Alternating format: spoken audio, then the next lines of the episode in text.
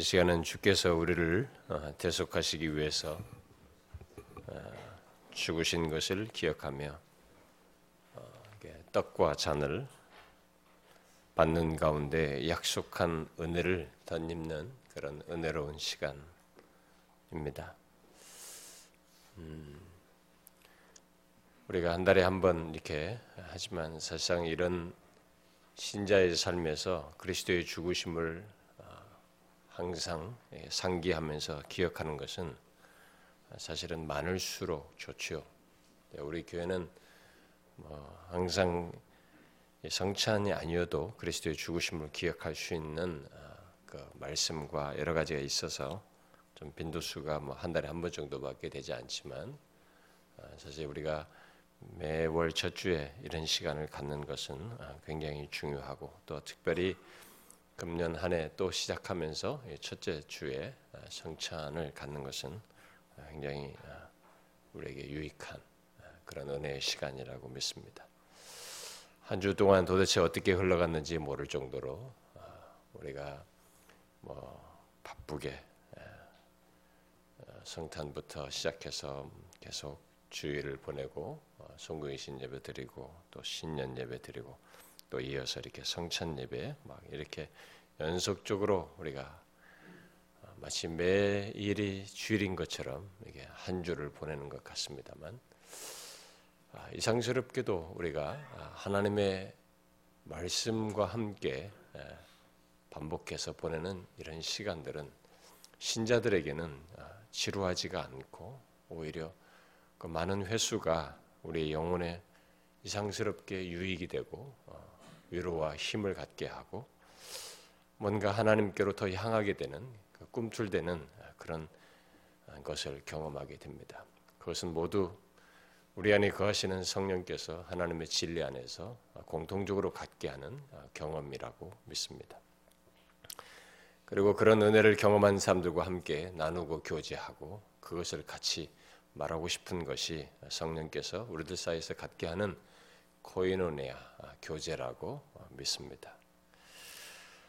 아, 이첫 주에 다른 무엇보다도 우리가 이 주의 성찬, 주의 죽으심을 기억하는 것은 그 어떤 것보다도 더 중요하고 가치가 있다고 생각이 듭니다. 오늘 우리가 읽은 말씀을 통해서 아, 주의 죽으심을 상기하기를 원하는데 아, 먼저 한 가지 좀 질문을 하고 싶은데요. 음, 여러분들의 경험 속에서 이런 경험이 아마 다 있을 것이라고 생각하는데요. 어떻습니까? 아, 신앙생활 하면서 어, 이렇게 하나님의 이렇게 말씀을 어, 순종하는 문제, 예, 저희가 하나님의 뜻을 따르고 주의 말씀을 순종하는 문제로 여러분들이 그런 것에서 자신이 부족하고 그렇지 못한 경험들을 하는 것으로 인해서 여러분들이 깊이 고민하고 또 마음에 힘들어하는 그런 경험을 해본 적 없으십니까? 신자들은 아마 없을 수가 없을 것이라고 제가 생각이 드는데요. 아, 예수를 대충 믿고 그냥 교회라는 곳을 왔다 갔다 했을 때는 그냥 좋은 게 좋은 거고 축복과 성공을 향해서 나아가는 그런 어, 도구로 어, 이렇게 교회를 다니면서 말씀을 듣고 했을 때는 그런 것이 별로 크게 자격에 괴로움이나 큰 고민거리가 되지 않지만 죄가 무엇인지를 성경이 말하는 대로 이렇게 자신이 눈이 열려 있고 아, 죄가 무엇인지를 이렇게 아프게 알게 되고 아, 특별히 십자가에 나타난 이 하나님의 은혜의 깊이와 하나님의 그 한없는 사랑을 알게 되었을 때 아, 그랬는데 하나님의 말씀을 따라 이 거룩한 삶을 살고자 하는 그런 소원과 원함이 있음에도 불구하고 하나님의 말씀을 자신이 거스려 순종치 못했다고 하는 것이 자신에게 자꾸 발견되었을 때 아, 여러분들이 그런 것으로 인해서 하나님의 말씀을 순종치 못하고 내가 이런 죄 저런 죄를 지었다는 사실 때문에 괴로워하고 깊은 고민에 빠지는 아, 그런 경험을 해본 적 없으십니까? 없을 수가 없죠. 여러분 정상적이라면 아마 다 가졌을 거라고 생각이 되는데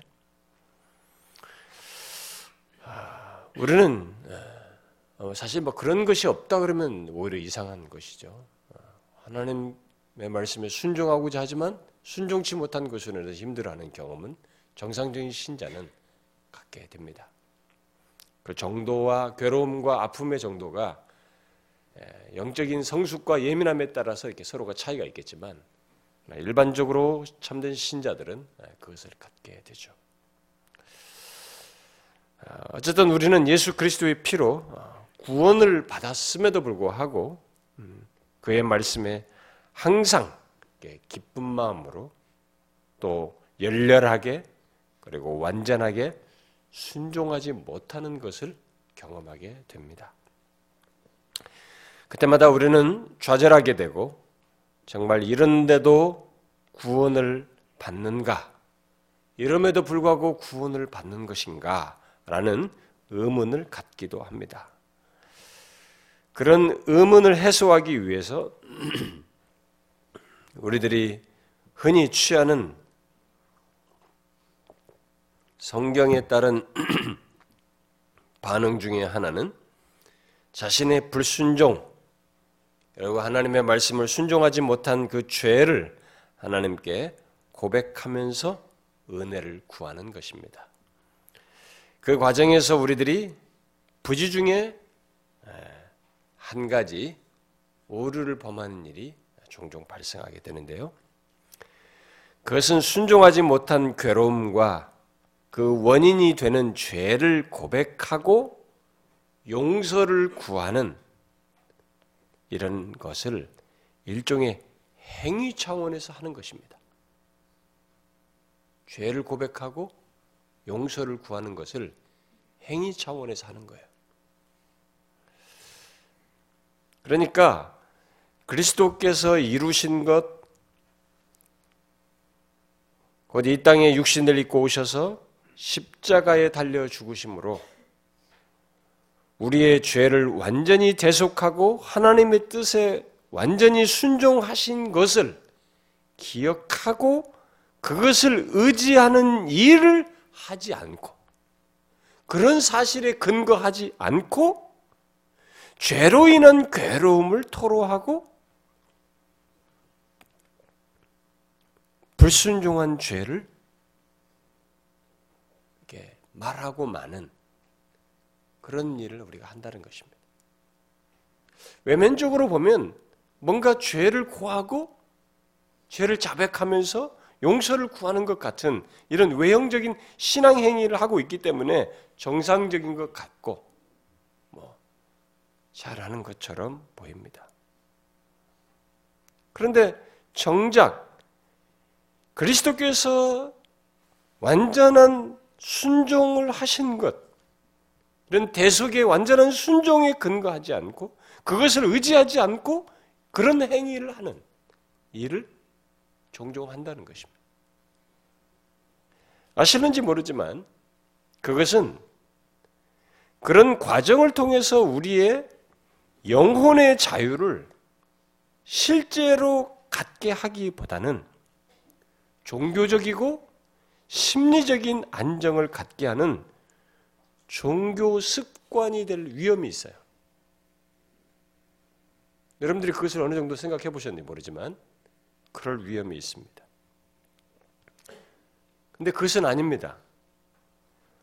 우리는 우리의 불순종의 문제를 하나님께 고백하며 다룰 때 그것의 명확한 근거를 가지고 고백을 해야 하며 그 명확한 근거를 항상 의지해야 합니다.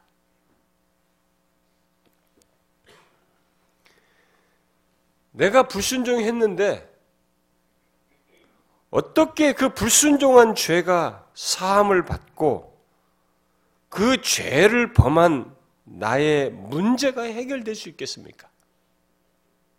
생각을 해보세요.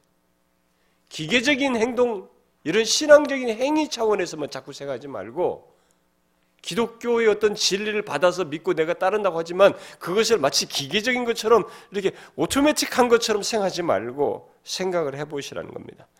내가 불순종했어요. 내가 하나님을 거스렸습니다. 그렇게 불순종한 죄가 어떻게 사함을 받고 그 죄를 범한 나의 문제가 나의 어떤 문제가 내 안에 생겨났는데 이런 문제가 어떻게 해결될 수 있겠어요? 고백하고 신앙 행위를 했기 때문에 그건 아닌 것이에요. 그것은 내가 하나님께 죄를 고백하는 신앙 행위 때문이 아니고 예수 그리스도의 완전한 순종에 따른 구속 때문이에요. 그분의 완전한 순종 때문인 것입니다. 우리는 우리의 모든 신앙 행위 속에서 또 삶 속에서 이것을 정확히 이해하고 적용해야 됩니다. 이것이 신자를 굉장히 부유하게 만드는 것이. 우리가 오늘 본문을 통해서 생각할 내용이 바로 그것입니다. 오늘 본문은 궁극적으로 이 내용이 예언적인 내용인데 이 예언적인 내용이 궁극적으로 이 땅에 여호와의 종으로 오실 예수 그리스도의 순종을 예언적으로 말한 것입니다. 그런데 우리는 이 예언이 그대로 성취되었다는 것을 이 예언 이후에 몇백 년이 흘러서 실제로 역사 속에서 예수 그리스도 하나님의 육신을 꾸신 하나님의 아들 예수 그리스도에 의해서 그대로 성취되었다는 것을 잘 알고 있습니다. 여러분도 이 말씀이 그대로 신약 성경에 나오는 거 사복음서에 나오는 거 알고 계시죠? 이 내용이 그대로 예수 그리스도 안에 일어났습니다. 하나님의 아들 예수 그리스도께서 바로 육신을 입고 이 땅에 오신 그분께서 여호와의 종으로서 이 말씀에 해당하는 것을 하시죠. 어떻게 하셨어요?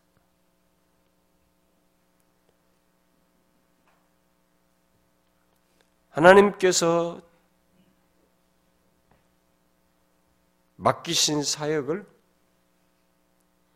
육신을 입고 오신 예수 그리스도께서 철저하게 완전하게 순종을 하시죠. 오늘 본문은 바로 그 사실을 시사하는 겁니다. 그 사실을 말해주는 거죠. 예수 그리스도께서 아버지께서 맡기신 사에게 거역하지 않고 거역하지 아니하고 뒤로 물러나지 아니하고 기꺼이 그리고 철저하게 순종했다는 것을 말합니다. 그렇죠? 내가. 내가 거역하지도 아니하며 뒤로 물러가지도 아니하며 그렇게 순종을 하셨다는 것을 시사합니다. 우리는 이 같은 사실을 당연한 것으로 생각하면 안 됩니다. 여러분들은 이런 사실을 예수를 오래 믿다가 보면 성경의 어떤 예수 그리스도의 죽으심과 사역을 생각하게 되면 이런 사실을 그냥 하나의 스크린처럼 그림처럼 생각하면서 이게 마땅히 당연히 있어야 할 것처럼 있게 된 것처럼 이렇게 생각하는 경향이 생겨요. 우리는 그런 식의 우리 사고작용이라든가 우리 이런 인식을 자꾸 부숴야 됩니다. 절대 그렇지 않다는 것을 주의 말씀을 깊이 묵상함으로써 깨뜨려야 돼요. 절대로 그렇지 않아요. 그렇지 않다는 걸 알아야만이 우리의 구속의 가치도 조금 더 열려요. 이해가 풍성해지는 것입니다. 본문은 여호와의 종으로 오시는 하나님의 아들 예수 그리스도께서 내가 기꺼이 맡기신 사역을 잘 감당하고 순종하고자 했다 라고 이렇게 긍정적 적극적 표현으로 기술하고 있지 않습니다. 오히려 아니하며 아니하며 라고 기술하고 있어요. 우리가 그걸 주목해야 됩니다. 그 말은 아버지께서 맡기신 사역을 곧 우리를 죄에서 죄인들인 우리를 죄에서 구원하시기 위해서 아버지께 그 아버지의 뜻에 순종하는 데 있어서 그냥 쉽게 한 것이 아니라고 하는 것을 시사해 주는 것입니다. 하나님의 뜻에 우리를 구원하는 일을 그냥 그가 하나님으로 오셨으니까 샥 쉽게 그냥 지나가듯이 한 것이 아니라는 것을 시사해 주는 것입니다. 뭐예요? 하나님의 아들께서 인성을 취하셨습니다. 우리와 같은 인성을 취하셨어요. 피곤해 하시고 죄가 있는 이 죄로 말미암아 저주가 있는 이 세상이 주는 압박과 그런 걸로 한 고달픔과 이런 것들을 다 시달리시는 그런 조건 속에 계셨죠. 그래서 그런 육신 인성을 취하신 가운데 유혹을 받는 가운데서 거역하지 않은 것이에요. 그런 조건 속에서 물러가지 않는 것입니다. 그렇게 하면서 순종한 것이에요. 그렇게 하면서 완전하게 순종했다는 것을 말해줍니다. 여러분은 이 순종의 어려움을 아십니까? 이렇게 본문에 기술된 것처럼 이렇게 육신을 입고 신 하나님의 아들이 순종하신 것에 이 순종의 어려움을 아느냐는 거예요. 우리는 이것이 얼마나 어려운 것인지 사실상 모릅니다. 여러분과 저는 몰라요. 왜냐하면 우리는 죄가 있는 조건에서 완전하게 순종한다는 것을 우리 경험 속에 가질 수도 없고 조건도 되지 않습니다. 우리는 그렇게 할 수도 없고 하지도 않기 때문에 그렇습니다.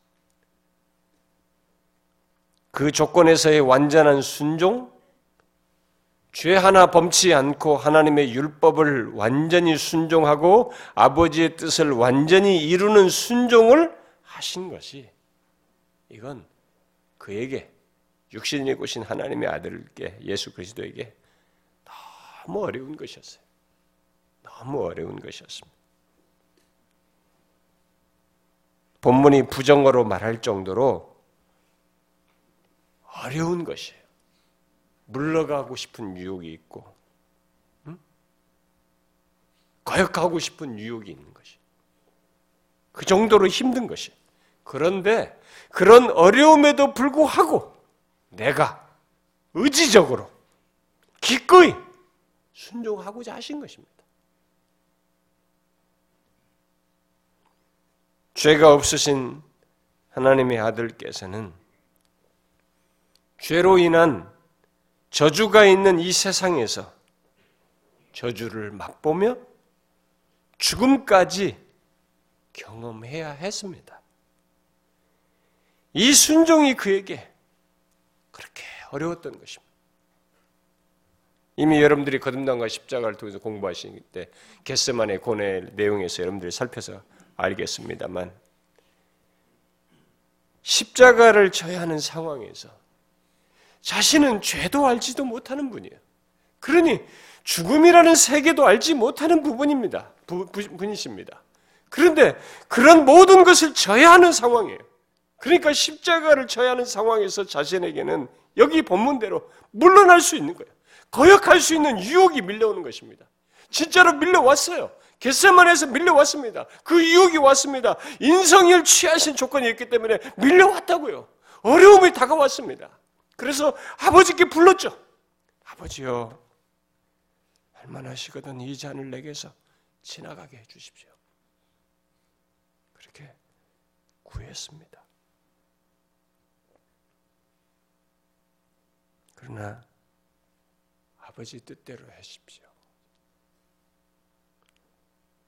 그런 유혹이 왔고 자신의 경험 세계 속에서 전혀 생각할 수 없는 신성의 진신 그분이 인성을 취하신 가운데서 갖게 된 그 조건 속에서 갖게 된큰 경험이고 자신에게서 생각해 볼 수 없는 이 죄를 지고 죽음을 당해야 한다는 이 어려움 속에서 어떻게 했어요? 거역하지 않고 물러나지 않았습니다. 그러니 완전한 순종이 얼마나 어려운 것인지 그분에게 어려운 것이에요. 여러분은 이 순종의 어려움을 모르십니다. 우리는 몰라요. 알 수가 없습니다.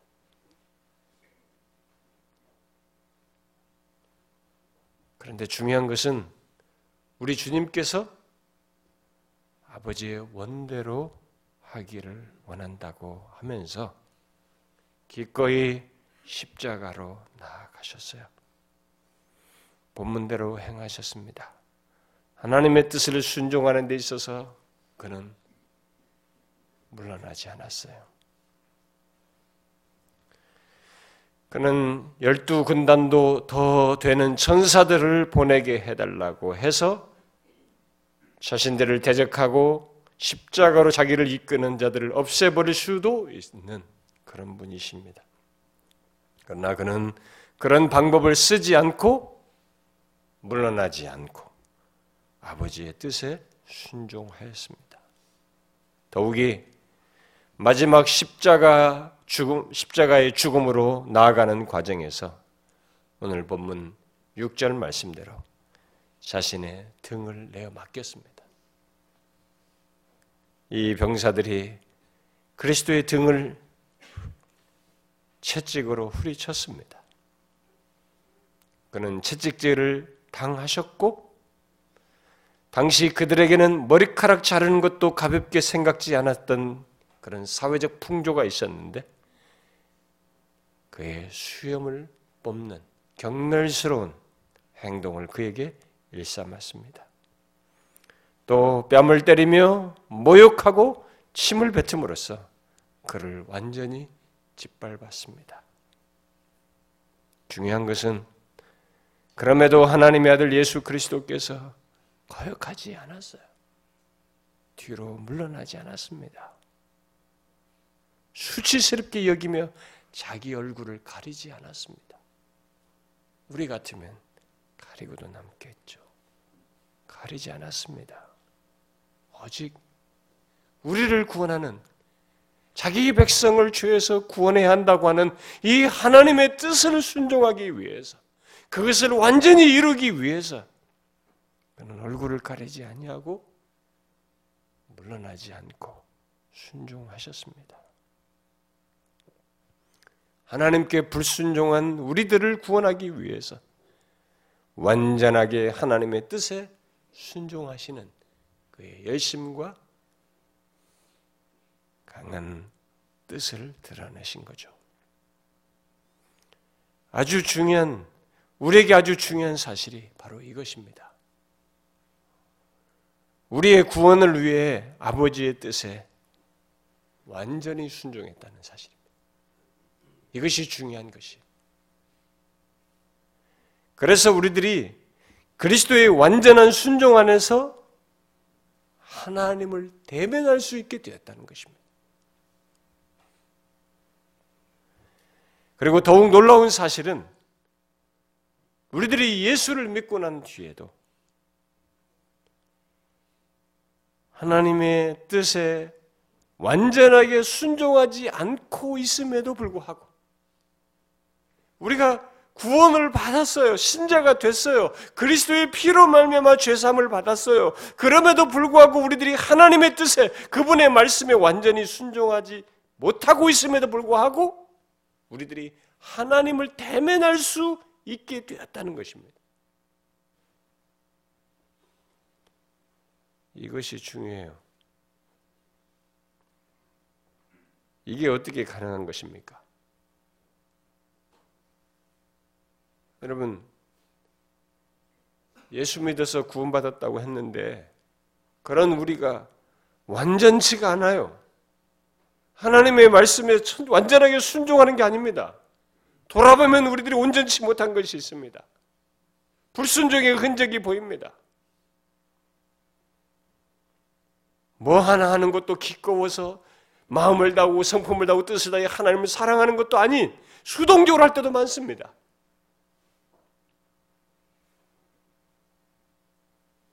내가 하고 싶은 거 할 때는 신나고 에너지가 넘치면서도 예배 나올 때는 미기적되면서 오는 게 우리예요. 어떤 때는. 어떤 사람은 그것도 겨우 그렇게 하고 있어요. 하나님께서 행하신 것에 비하면 이런 싸가지가 있나 할 정도예요. 하나님의 그 대속의 은혜를 입고 구원을 받은 우리들이 그러면 좀 완전해져야 되잖아요. 그런데 우리가 그 뒤에 완전치가 않습니다. 심지어 불순종해. 그런 흔적을 가지고 있습니다. 그런데도 우리가 하나님을 대면할 수 있어요. 자유롭게. 하나님을 대면할 수가 있습니다. 이게 어떻게 가능한 것입니까? 여기서 우리가 정확히 알아야 합니다. 그것은 우리가 예수 그리스도의 완전한 순종 안에서 하나님의 은혜를 입은 자요. 또 계속 은혜를 입은 자가 되었기 때문에 그래요. 그리스도의 순종 안에서 은혜를 입었을 뿐만 아니라 계속 은혜를 입는 자가 되었기 때문에 그랬습니다. 그렇게 그리스도의 완전한 순종이 어마어마한 얘기예요.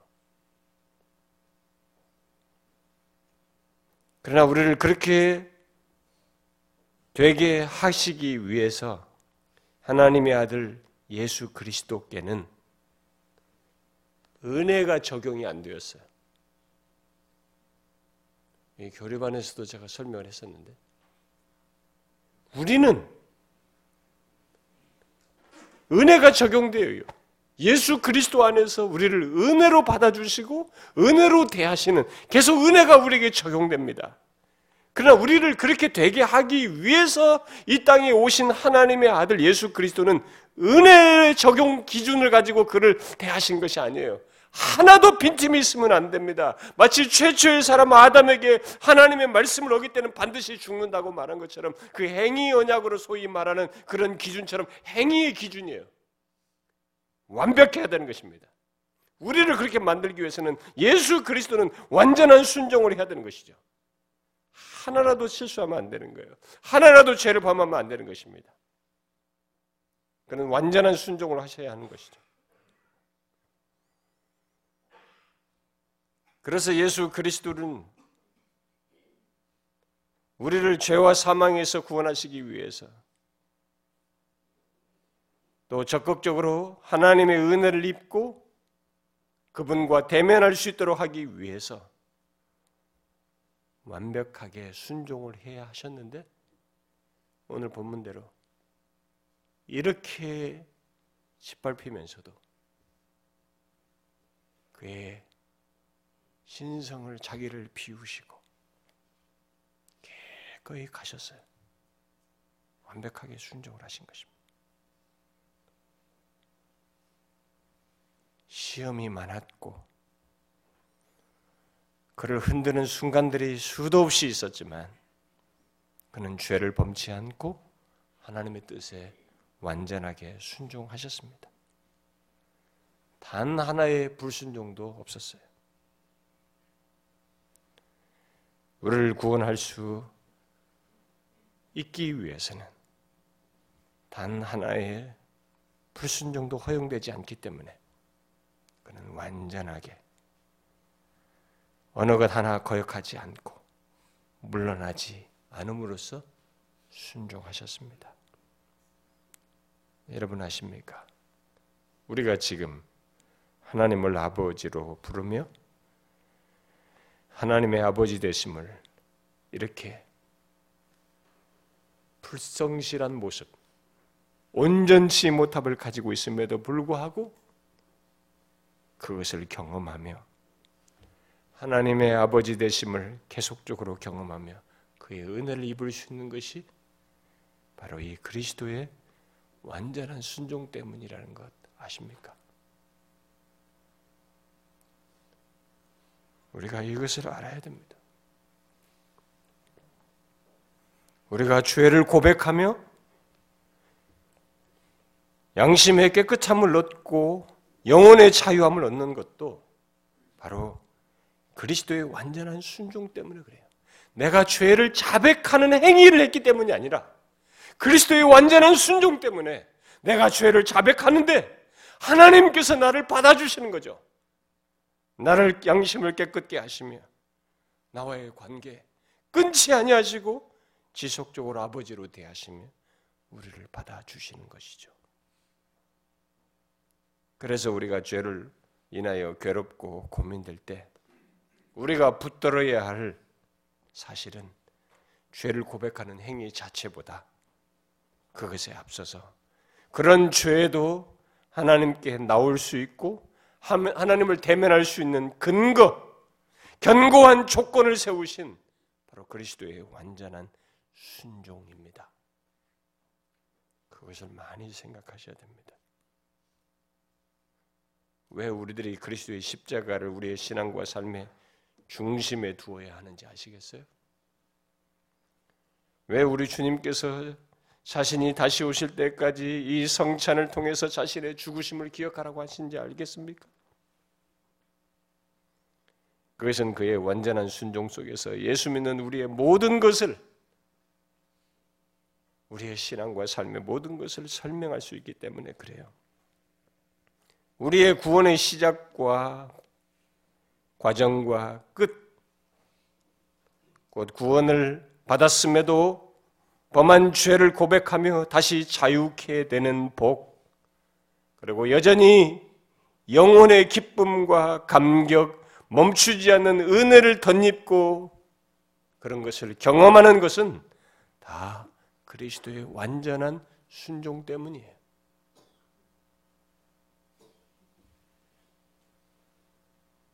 이 사실이 우리의 신앙과 삶에 중요한 기초요 중심에 있어야 합니다.